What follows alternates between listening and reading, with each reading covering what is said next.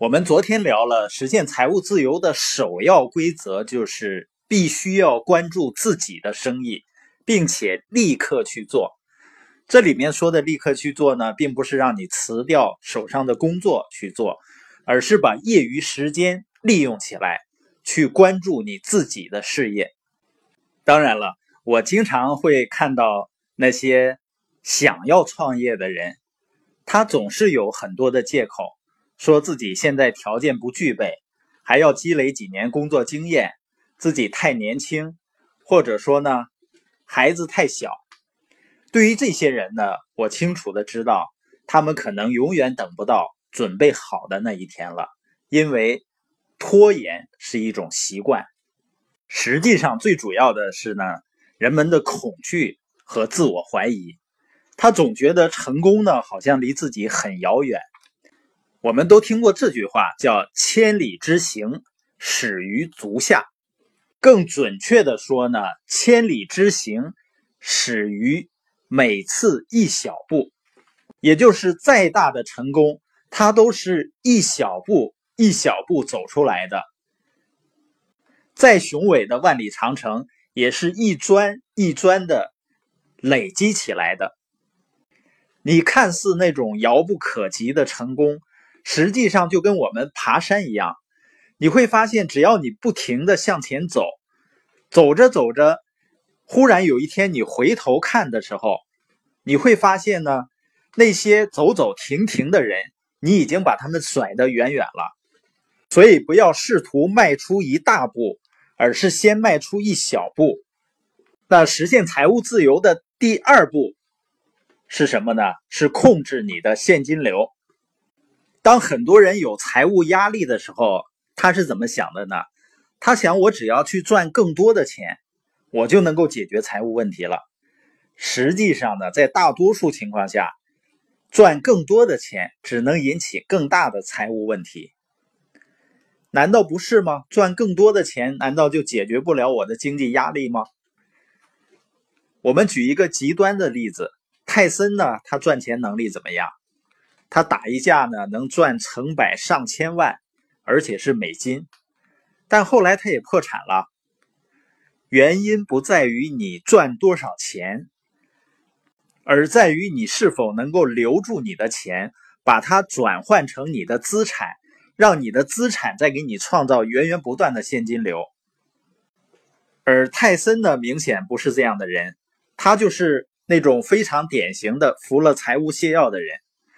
他会比以他挣钱还快的速度把钱花掉。那为什么这么多人有金钱方面的问题呢？因为我们在学校里从来没有接受过管理现金流的教育。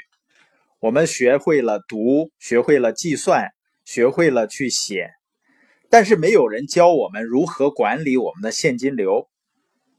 由于没有受过这方面的培训和教育呢，当我们最终遇到个人财务问题时，我们只能更加努力的工作，并且相信呢，更多的钱会解决这些问题。兔爸爸经常说呢，如果现金流管理是症结所在，那么再多的钱也不解决问题。所以在关注我们自己的生意之后呢，第二步就是控制你的现金流。如果你不这样做呢，挣再多的钱也不会让你变得更富有。事实上是更多的钱让大多数人变得更穷，因为当他们涨工资以后呢，就会出去购物，并陷入更深的债务中。关于控制现金流呢，我们前面的播音已经详细的谈及过。不管你收入的多少，首先一部分要支付给自己，什么意思呢？你首先要留下来一部分，把它投入到你的资产项。不断的去建立你的资产，也就是不断的去养你的金额。当你的金额养到足够大的时候，它就会为你下金蛋。当然，有的人会说呢，那我的钱现在还不够我花的呢。实际上呢，如果我们没有养成一个首先支付自己的习惯的时候，你赚的钱更多的时候，你会发现好像还是不够你花的。因为一个人的花钱能力的增长。大多数情况下要超过他赚钱能力的增长，也就是很多的人钱还没有挣到那儿的时候，花那个钱的想法早已迫不及待的等在那儿了。所以，首先支付给自己，这是一个重要的理财的习惯。关于买房子呢，清奇的富爸爸呢，他喜欢可租赁的房产，他也鼓励清奇去购买这类资产。也就是当你按揭贷款买房的时候，如果是用你工资赚来的钱去支付这个房贷，那富爸爸就认为呢。这是坏的债务。他常说呢，当你欠了别人的钱，你就成了他的雇工。如果你借了一笔三十年贷款，那么你就做银行三十年的雇工。那还有一种债务呢，叫良性债务。良性债务呢，就是由别人替你支付债务。可租赁的资产就是银行给你贷款，你的房客会替你偿还。他喜欢买的房子呢，是这个房子出租出去后的租金减去给银行的贷款，还能够带来正向现金流的房子。听完这一节的播音呢，我们希望大家采取的行动是这样的：第一个呢，你要确定你现在的收入来自于现金流象限图的哪一个象限；第二点，你要确定。你希望五年以后，你的主要收入来自于哪个象限？第三呢，开始你的现金流管理计划。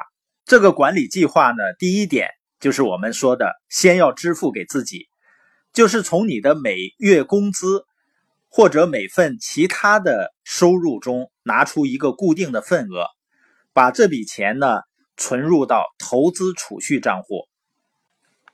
这笔钱呢，只能用于投资建立自己的生意。如果你已经有了带给你源源不断的现金流的生意资产，那么这个生意资产所创造的现金流，你可以准备好留出一部分，用它来作为投资。现金流管理计划的第二点呢，就是集中精力减少你的个人债务。对于那些有多张信用卡欠债的人呢，我鼓励你一定要有一个还款计划，去压缩自己的开支。那对一些年轻的朋友呢，如果要办信用卡的话，只是办一到两张就可以，确保自己能够延迟满足，不要因为有了信用卡支付很方便，而提高自己的消费水平。